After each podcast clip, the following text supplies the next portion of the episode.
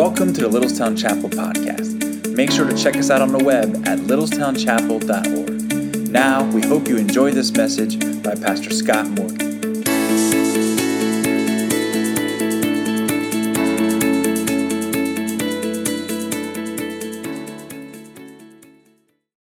Today is Pentecost Sunday. We celebrate the coming of the Holy Spirit and His presence and His power and His majesty in our lives and the fruit that He produces. And one of the things that we're going to do to celebrate that today is we'll be receiving members at the end of our service today. We have several folks that are joining the church family, and we're, we're delighted in that.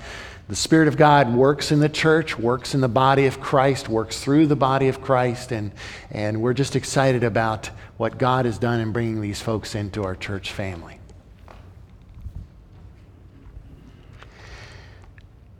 So, today, as we're winding down our journey through the book of Revelation in the New Testament, the last book of the Bible, this book that's so wild and woolly and strange and weird and yet so magnificent as we see God's work, his end game, as he's just kind of the, the final plan of God unfolding for human history.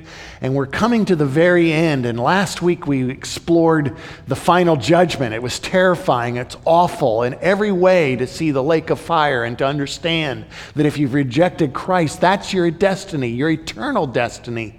What a horrible, terrifying thing. And yet, everyone who winds up in that lake of fire is there because they've rejected Christ. They're there because actually they want to be there, because they don't want Jesus. They don't want Him as King of Kings and Lord of Lords of their lives. And that's their destiny. And it's a terrible, horrible thing. The old heavens and earth have been destroyed, and they're now being renovated, and they've become brand new. And that's what we're seeing unfold before our very eyes as we read in Revelation chapter 21 and the beginning of chapter 22 as well.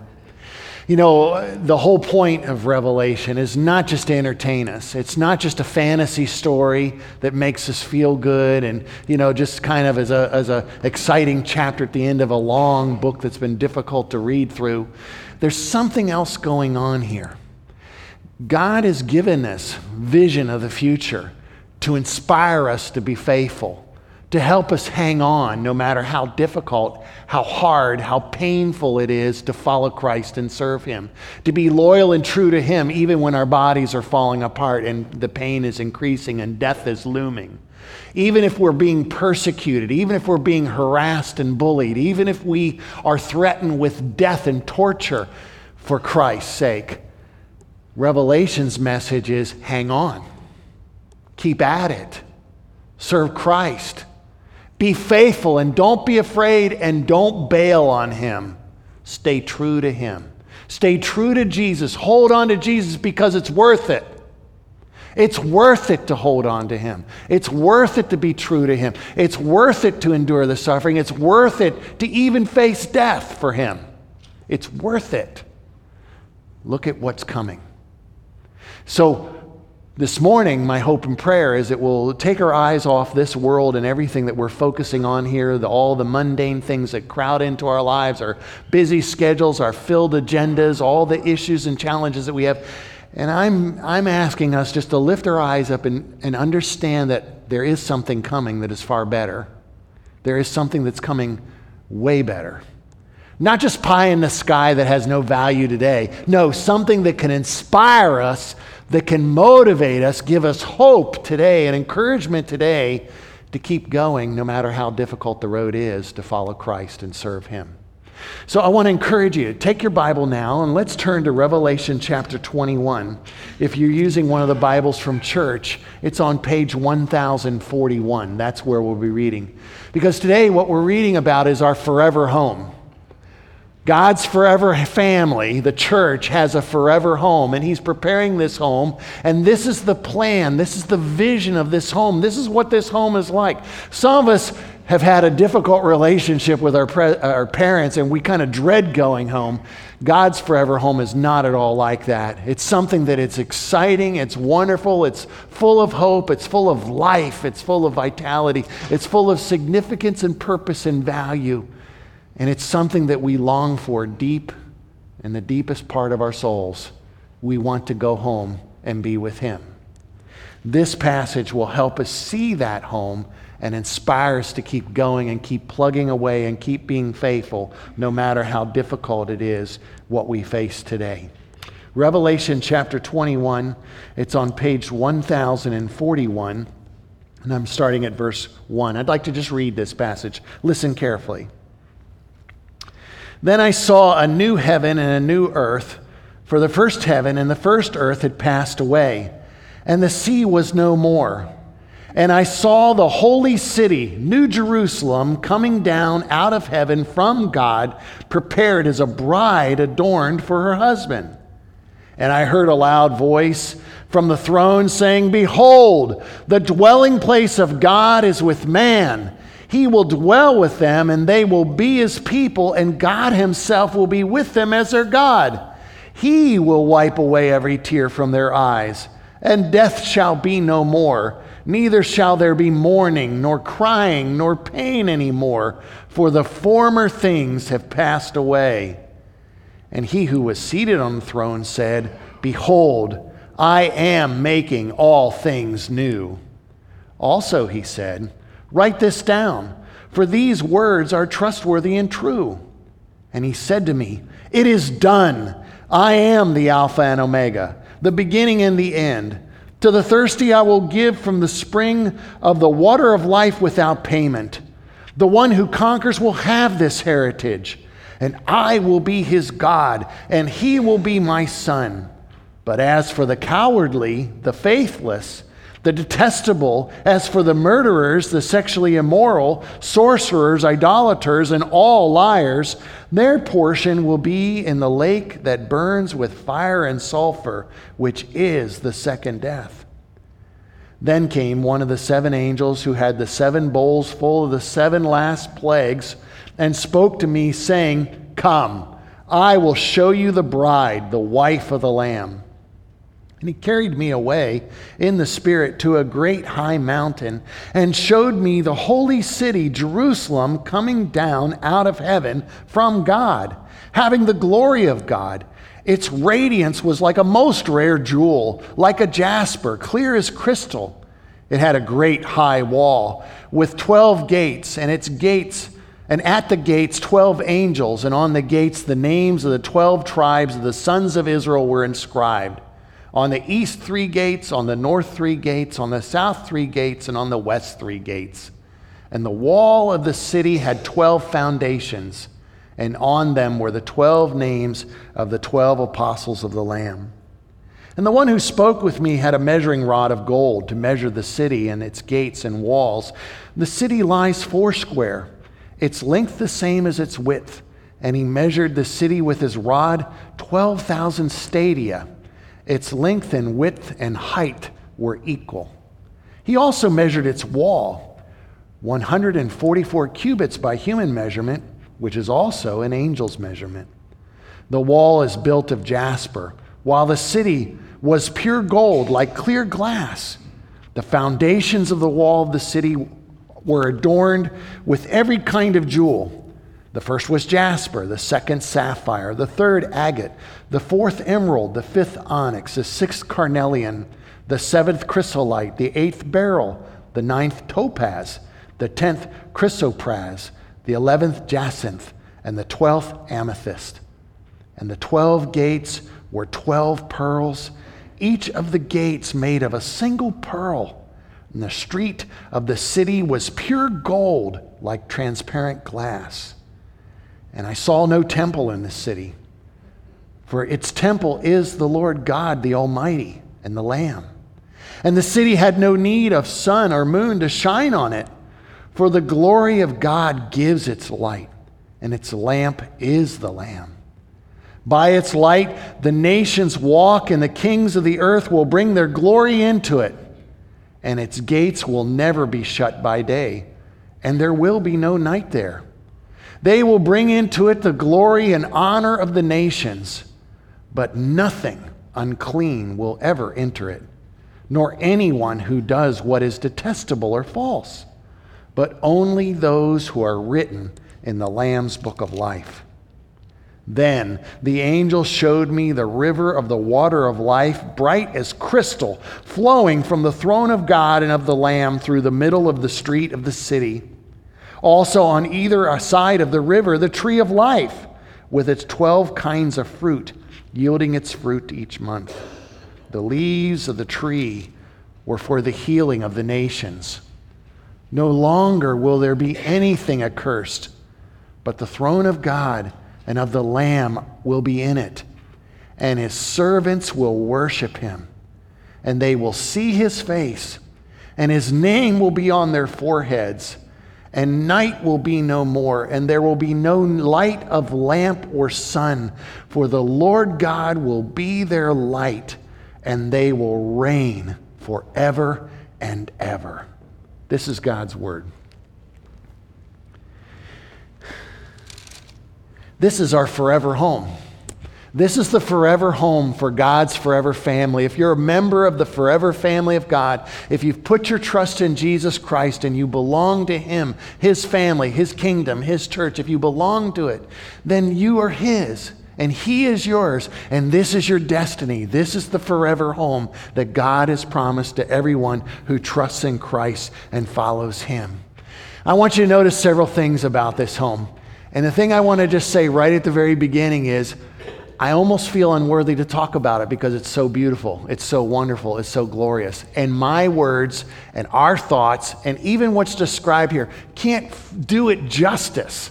It's better than what we're even reading here. It's more glorious than what John has tried to describe it in his limited ability. Yes, he was inspired by the Holy Spirit, but words can only do so much. Seeing is believing, seeing is really experiencing and, and feeling it and hearing it and sensing it in every way.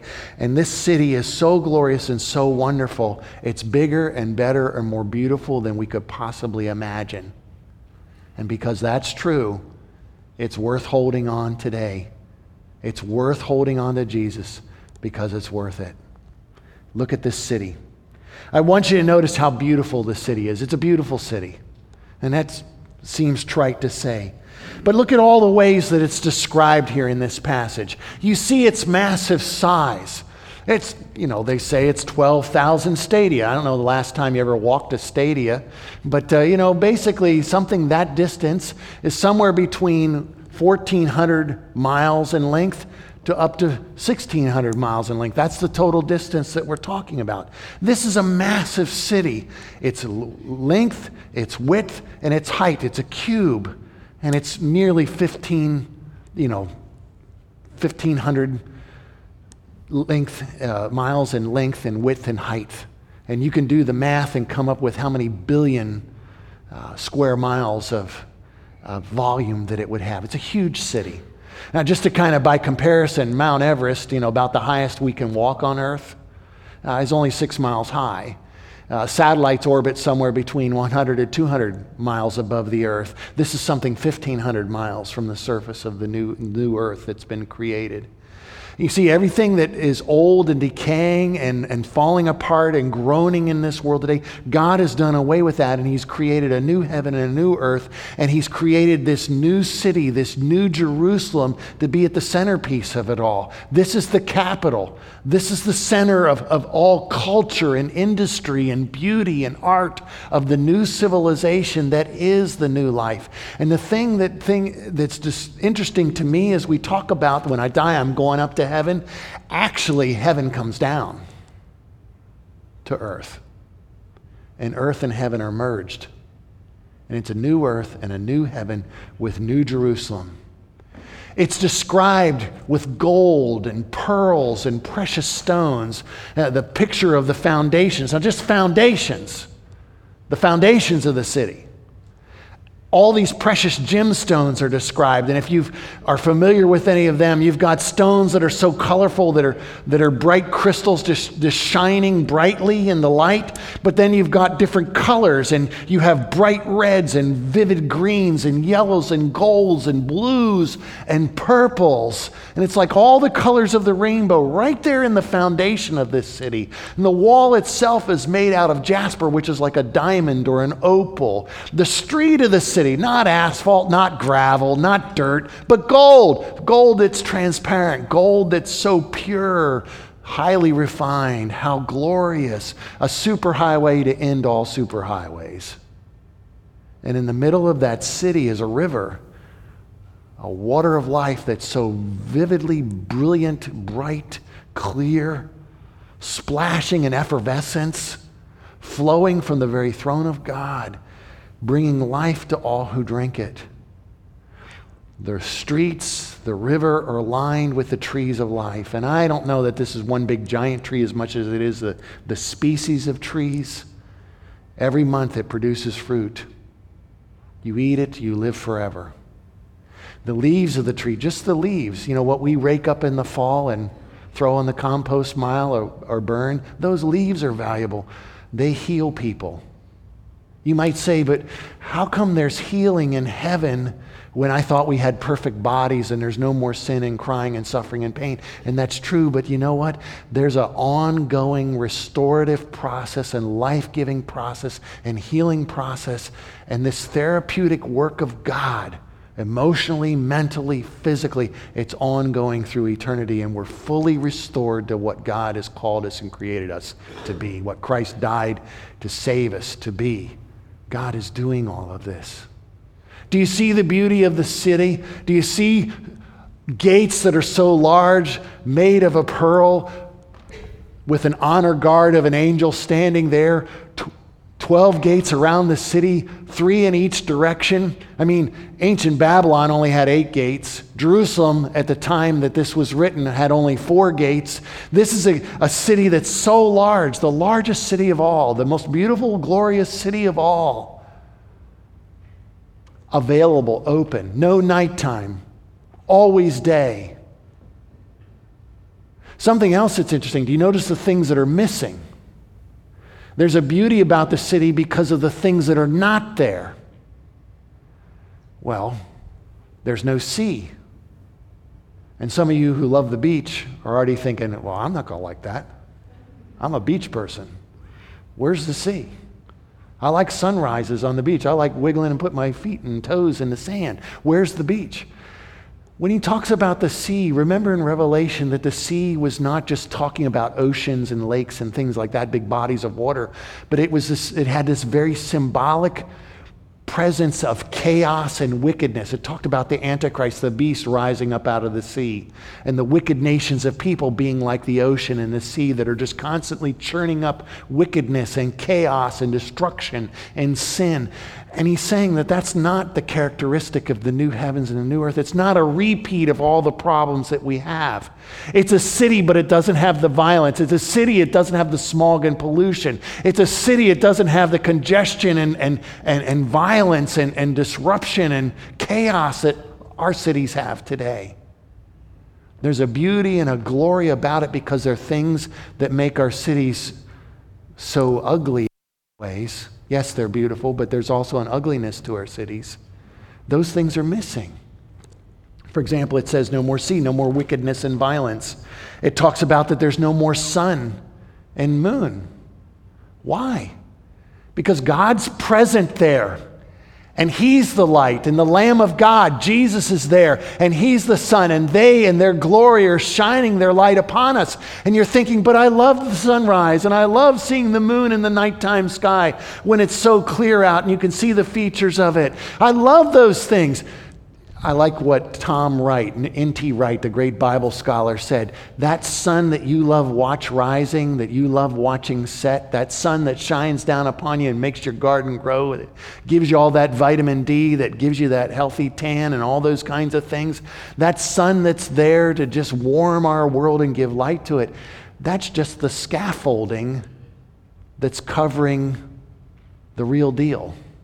Now, you know what it's like. If you've, if you've maybe traveled to see a famous monument or, or a beautiful uh, a building or something like that, and it's, it's being renovated and they've built this scaffolding, you know, the platforms that they erect around the outside of this structure so the workmen can climb on it and do their work and, and, and build it and paint it and do all these things. I remember visiting Washington several years ago and there was a scaffolding around the Capitol Dome. And it was there just because they were remodeling and they were cleaning it up and they were fixing it. And they'd actually taken this statue of Columbia off the roof of the, of the dome and, and they were, were fixing that up. And you're looking at it and you're saying, well, you know, that scaffolding's impressive, but it's not the beauty of the Capitol building. You and I get so stuck and we're so fascinated with the scaffolding that we fail to see the glory that God wants to reveal. The moon and the sun, the most beautiful objects in our solar system, to us, are just a foretaste of the glory of God that we will see in the New Jerusalem. The scaffolding will be taken down and we'll see the glory of God. The brilliance of the sun mirrors the glory of God. The beauty, the light of the moon, it mirrors the glory of God. That scaffolding will be removed, and we'll see God in all his glory and all his magnificence and all his radiance and beauty. And why will we see him? Because he will be there in the city. His throne is there. He announces clearly that now the dwelling place of God is with man, with humans. We have a permanent guest He's a permanent resident. He never has to go make sure his visa is in force. He will be here. He will be with us, and we will be with him, not just in a spiritual sense, but physically present with him in the New Jerusalem in this glorious city. That's what makes the city so beautiful. It's not just the gold and the precious stones and the big gates and the angels that are there and the river of life and the tree of life. It's not just those wonderful, glorious, radiant things, those beautiful things. It's the fact that God Himself is there. And He is present in all His beauty and splendor and majesty, and we will see Him. In fact, at the very end of our reading today in chapter 22, in verse 5, verse 4, they, God's people, will see his face and his name will be on their foreheads. I mean, think about it. Moses, the great lawgiver, never saw God face to face. God said, If you see me, it'll kill you. No one saw God's face. But the people of God in New Jerusalem will see God and look in his eyes and see him face to face. His name will be on them, indicating his ownership of them, their status, their privilege. They belong to him, and nothing will ever separate them from him for all eternity. God is present there. God's glory is there. Just as when you remember in the Old Testament when they built the tabernacle, that special glorious tent that they had built for the a portable temple of God. And then when Solomon built the, the actual temple of God in Jerusalem, it says that the glory of God, this glorious, beautiful, brilliant, radiant cloud, filled the tabernacle. It wasn't just smoke, it wasn't just smog or fog, it wasn't God's fog machine and laser light show going on there. It was God's own glory this radiant cloud filling the temple, and it was so brilliant that the people couldn't even go in and do the work. The priests had to leave, they had to evacuate because God's glory was so brilliant they couldn't stand it. But now that glory is there in New Jerusalem, and He's on His throne, and His people are before Him, and they can look Him in the face. And God is able to reach down and wipe every tear off their faces every eye will be dried. And there will be no more mourning in the sense of grieving, lamenting. There'll be no more sorrow. There will be no more pain. There will be no more death because God is there to personally comfort his people, to strengthen his people, to equip his people to share his glory, life, and beauty with his people for all eternity. You get to be with God. And wherever He is, that's where the party is. That's where life is. That's where the joy is. That's where the fulfillment is. That's where the purpose is. If you've got Him and if you're with Him, you've got everything you need for all eternity. Heaven's going to be so beautiful. The New Jerusalem, so beautiful, so glorious because of all these things that we see here. It's sheer size, its wealth, its beauty, the things that are missing because God's there. No more curse there. Everything that's accursed Everything that's wicked will be banned from there. The doors, the gates are always open. It's always accessible, this glory, this beauty, this life and vitality. Always available. It never is night there. They never turn it off and shut it down and go on, va- go on vacation because it's always there for the people of God to share the life of God with Him forever. No more curse. In a very real sense, this city is a temple. And you think about the cube shape of the city, this massive 1,500 mile in dimension cube. It's like the holiest place in the Jewish temple and tabernacle. That room was shaped like a cube, same width and length and height. And it, it's a reminder of the very presence of God. God says, I'm going to come, and this is now the headquarters of the universe. This is now the capital of creation, the universe. And you're right here with me whoever you are, wherever you've been, if you're my child, if you're my son, my daughter, wherever you've been, whatever you've been through, if you've put your trust in Christ, you're with me and I'm with you, and nothing can separate us, and you share this beauty and life and vitality with me. I'm with you, and you're with me for all eternity. It's a beautiful city. It's a beautiful home. But I got to admit that some people have said, that sounds nice, but it sounds boring. And they're wondering, what are you going to do? I like to be busy. I want to go do something. I don't just want to lay on a cloud and play a harp. I can't play a guitar, so how am I going to play a harp? I can't sing now. How am I going to sing then? What? It just sounds boring. I mean, billions and billions and millions and billions and billions in eternity just lounging around. I mean, Vince Gill sings that song, go, you know, go up that high mountain and get your rest. And rest up there. You deserve it. Go rest. We even read in Revelation that those who die in the Lord, they rest from their labors. It sounds like we're just going to lay around and sleep and be on vacation, just have the big heavenly hammock and just kind of sip our, you know, iced tea, sweet tea, whatever, lemonade, and, and there we are for all eternity. And some of us are going, not sure, sir, that that sounds very exciting. I want to let you know that the new heavens and the new earth and new Jerusalem is going to be a busy place, an exciting place, a fun place, a fulfilling place, a place where you will reach your full potential and then some. You'll become everything that God created you and meant you to be and experience the life and joy of working with God for all eternity. Let me, let me show you what I mean. I think it's important for us to understand that this heavenly home, this busy home, it's first called a city. Think about a city. And again, you know, we, we think about the big buildings and noise and conge- you know, congestion, a lot of traffic, smog, things like that. And I'm asking you just to push all that kind of aside and just think about the, the grouping of people and everyone coming to a city and, and what they're doing. They're, they're doing business, they're doing education, they're doing the arts, there's culture, there's theater, there's music.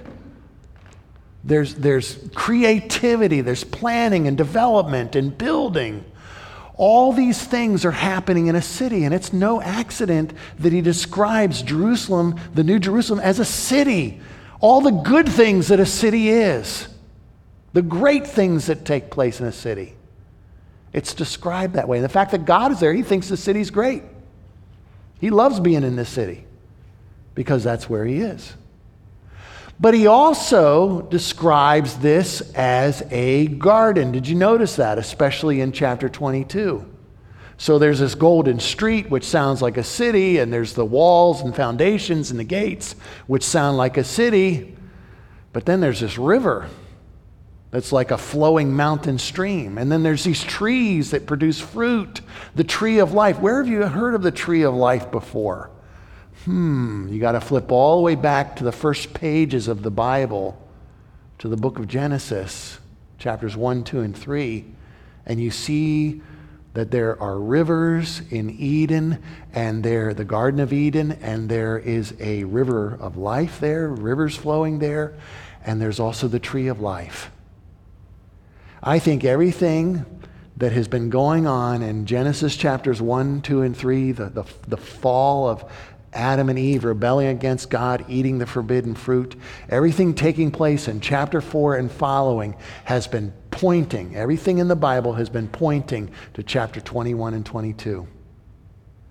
The new Eden, the new tree of life, the new dwelling place of God. Remember, Adam and Eve walked through the garden with God. They talked with God in the cool of the day. They worshiped God. They learned from God. Can you imagine having a Bible study when God's doing the teaching? Yeah, I'd, sign me up. I'd like to go. Can you imagine what it would be like having God explain these things and explaining what He's like and how to relate to Him and how to get along with all the things with each other and then all the things on earth? And Adam and Eve had that and they forfeited it by eating the fruit and disobeying Him. And what God has been doing is bringing about the salvation and redemption of the human race through sending his son Jesus, who died on the cross for our sins, who rose from the dead, who ascended into glory, who came back and took over this world. That's what Revelation is showing us. He comes back and he conquers it. And he throws away evil and wickedness, the devil, the demons, all his enemies wind up in the lake of fire. And God is taking this, this wreckage of humanity and this wreckage of this earth and the heavens, and He restructures all of it and makes it gloriously new.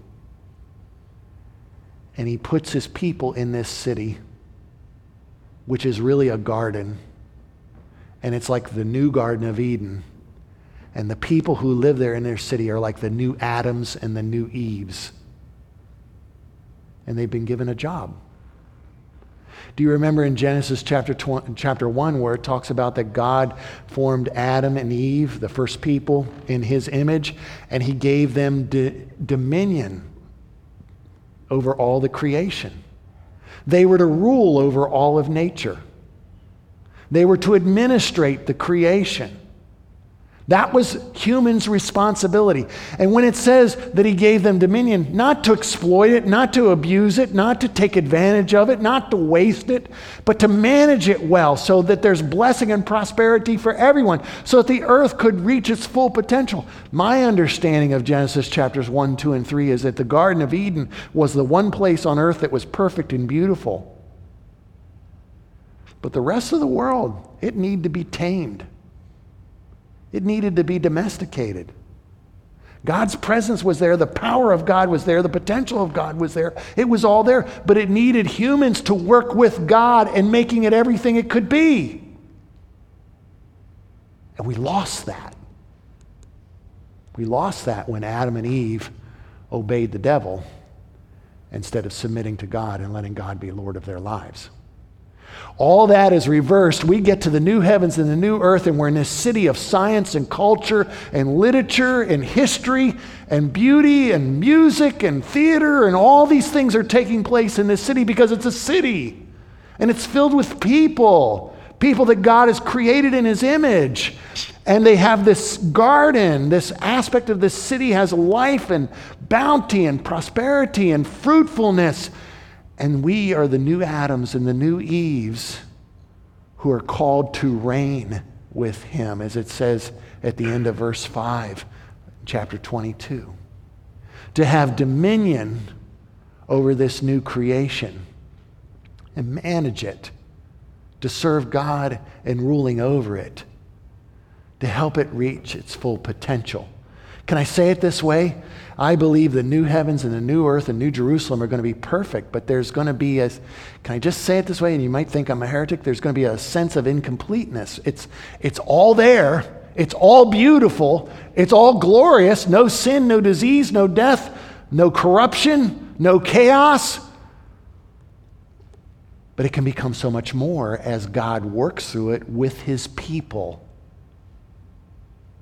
I was with friends recently and they, they pointed out, we were discussing this passage and just thinking about it. And, and they said, well, maybe we'll be involved in, in taking the message of salvation to other worlds. Hmm, maybe. Maybe. I don't know. It's just speculation. I do know one of the things that I believe is going on in that New Jerusalem when we're there before the Lord is we'll be telling each other our stories. And we'll be learning from each other And I think the women will be able to tell the men what it was really like to be a woman in a Me Too world and what it's like to really follow Christ as a female. And men will share the same. And I think our black brothers and sisters will be able to tell the white brothers and sisters and our Asian brothers and sisters and those who are from Eastern Europe and those who suffered under communism and those who grew up and served the Lord in, in realms where there was persecution because of Islam, they will, they will share that and we'll hear each other's story and we will grow and we'll understand how rich and full and complex and beautiful is the whole body of Christ. Because heaven is not just you getting to go sit on your cloud with your harp and halo. It's you being there with the family of God and enjoying that community with God and doing His work together, serving Him together. His people, His servants, will serve Him, they'll worship Him, they'll work for Him. I think heaven's going to be a busy place, a wonderful place. You'll never, ever be bored there. A friend of mine said, Well, when you talk about reigning with Christ, that sounds like a lot of meetings. I don't want any meetings. Some of you have jobs like that. You're meetinged out. No meetings for me. Well, what if you had a meeting and people could actually agree on something? What if you had a meeting that you were actually designing something that had purpose and value? What if you actually were producing something that was meaningful for all eternity? What if the work you were doing was not exhausting but invigorating? What if you had unlimited resources? What if you, had, you understood that everything that you were doing was bringing glory to God? And what you were learning, can you imagine that? That you'll actually learn things in glory in the new heavens and the new earth? We think, oh, I'll have a computer mind when I get to heaven. I'll know everything. Well, yes, we'll know as we are known, but I think you've got all eternity. That's a wonderful thing.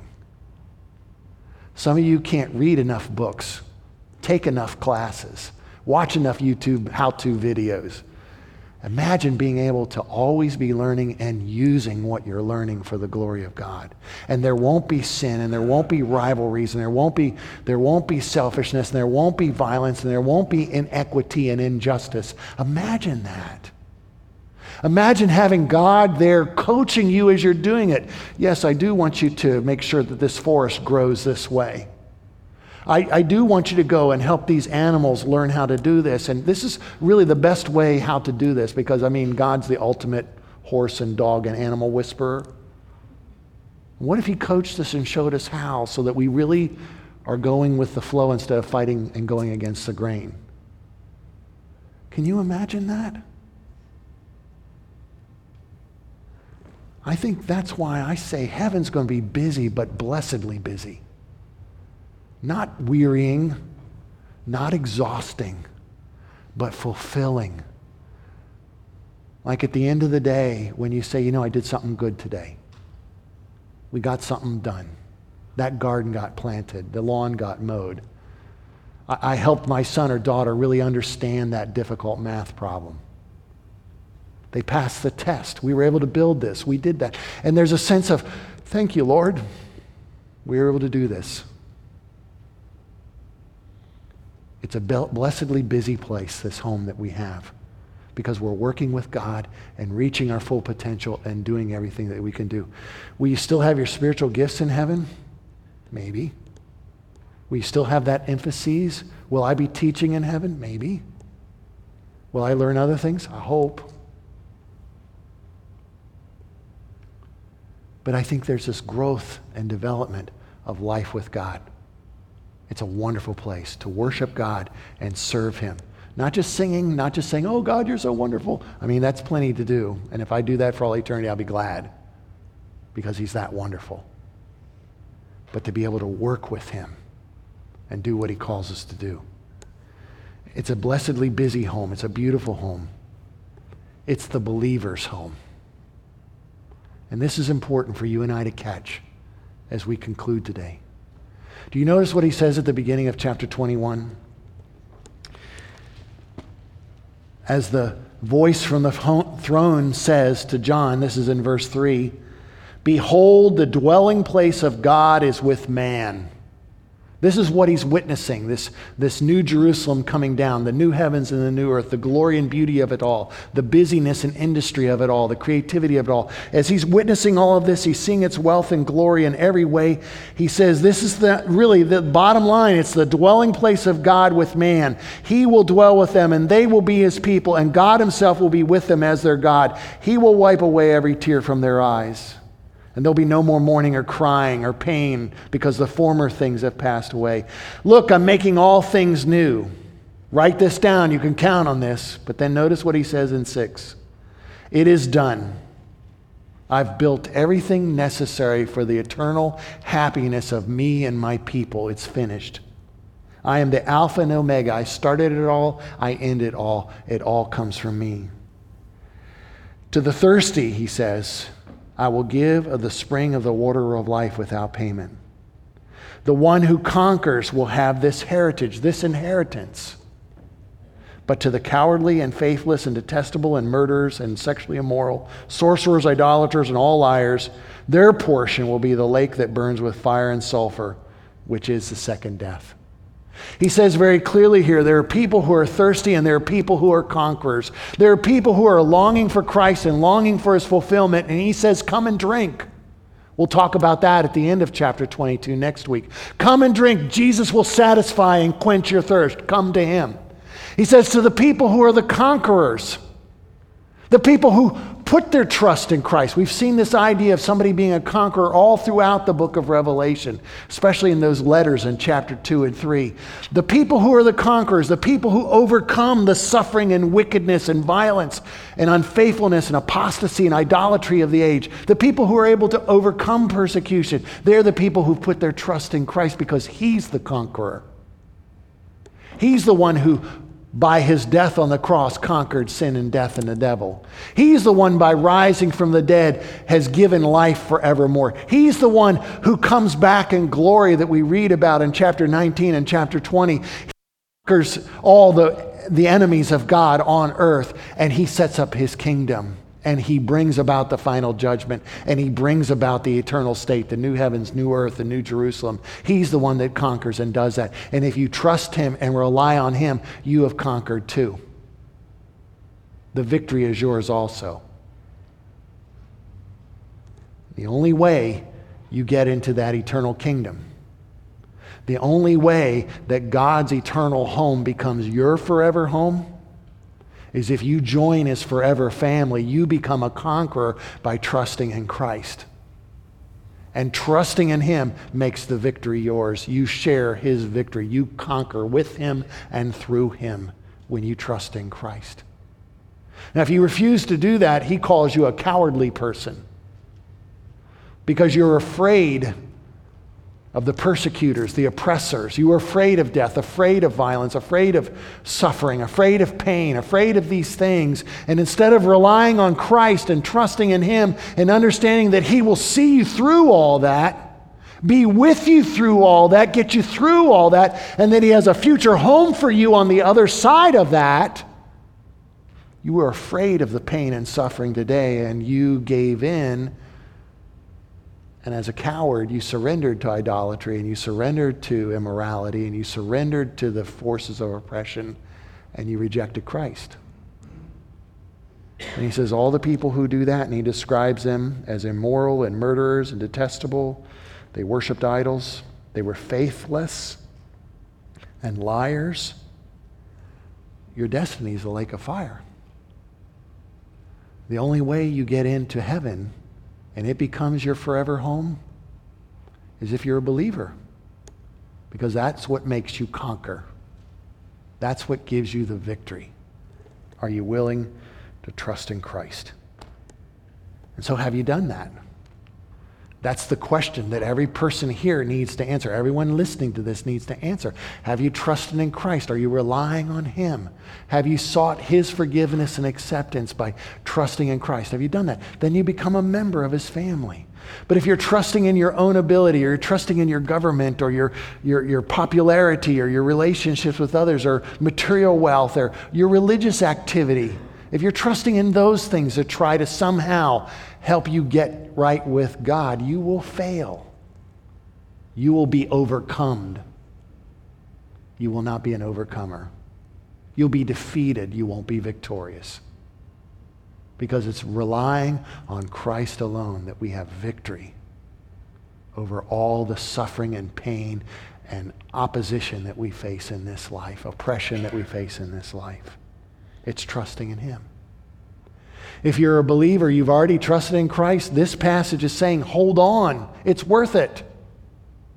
Hold on. Don't give in to persecution. Don't give in to suffering. Don't give in to the sorrow and pain. Don't give in to that and make you, you know, let that cause you to lose your faith and trust in Christ. Hold on to Jesus. It's worth it. It's worth it. I had a conversation with a, a, dear friend this week. We were sitting at Panera enjoying some coffee, and somehow we got talking about grief.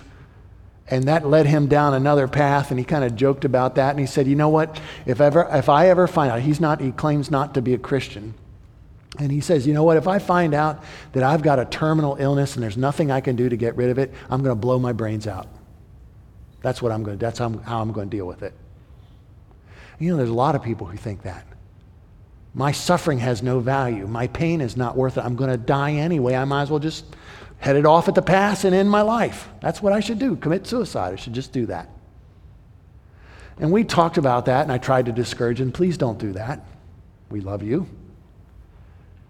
We talked about the fact that, you know, if you start making allowances for that kind of stuff, then maybe somebody in power will start executing people they don't like. You know, if they're elderly or they're handicapped in some way or they're a different race or a different religion, they'll just start executing people like that because that's happened in history when we give permission for people to do that kind of stuff. But the other thing that we talked about was the fact that, you know what? When Jesus went to the cross, he didn't try to end his own life and short circuit it he endured it. He went through it all. He went through the, the shame. He went through the beatings. He went through the whippings. He went through the false accusations. He went through the betrayals. He went through the nails in his hands and feet. He went through the crown of thorns. He went through the spear on his side. He went through hanging on the cross and having all his friends desert him. He went through all that because of the joy that was set before him. He endured that cross. He despised its shame and kept going and doing what was right. He held on. And he held on for you and me so we could share his victory. He knew that resurrection day was coming. He knew that there would be the glorious ascension. He knew that he would come back in power and glory. He knew that the Holy Spirit would come. He knew that these things would happen, and he could endure the suffering because he knew it was worth it. My friend didn't believe. He's not there yet. But I'm praying for him, and I'll keep talking to him and keep loving him and encouraging him. But you and I can see the difference. That if you're going through suffering and you're a believer, you don't have to go alone. Because you've got a God who entered your grief and entered your suffering, and he'll go with you. And he'll see you through to the other side, to the glorious forever home of God's family. One last thing that's important to see heaven is not just for you by yourself. It's for the family of God. And we're going to spend all eternity with the family of God. And if we're going to spend all eternity with the family of God, then, for eternity, billions and billions of years, why don't we learn to get along today and work together and cooperate and use our gifts and volunteer and serve Go to growth group. Go to small Bible study. Go to all these things that we can do to pray for and build up and serve and work together. Life is better together. Ministry is better together. That's the destiny that we have when we think about heaven as well, that we'll be doing it together for the glory of God. Heaven's beautiful. It's also busy, but it's only for believers. I trust that you've put your faith in Jesus as well. Hang on to Jesus because it is worth it. Would you pray with me, please? Father in heaven, thank you so much for the privilege of being in your presence today. I thank you for the opportunity to to, to share Christ this morning, to, to dream about, to, to see this, this vision of, of, of glory, of being in your presence in the new heavens and the new earth and the new Jerusalem. Thank you for this. Thank you for the beauty and majesty of it all. Most of all, thank you that we'll get to be with you and work with you and serve with you and reign with you. What a joy and what a privilege.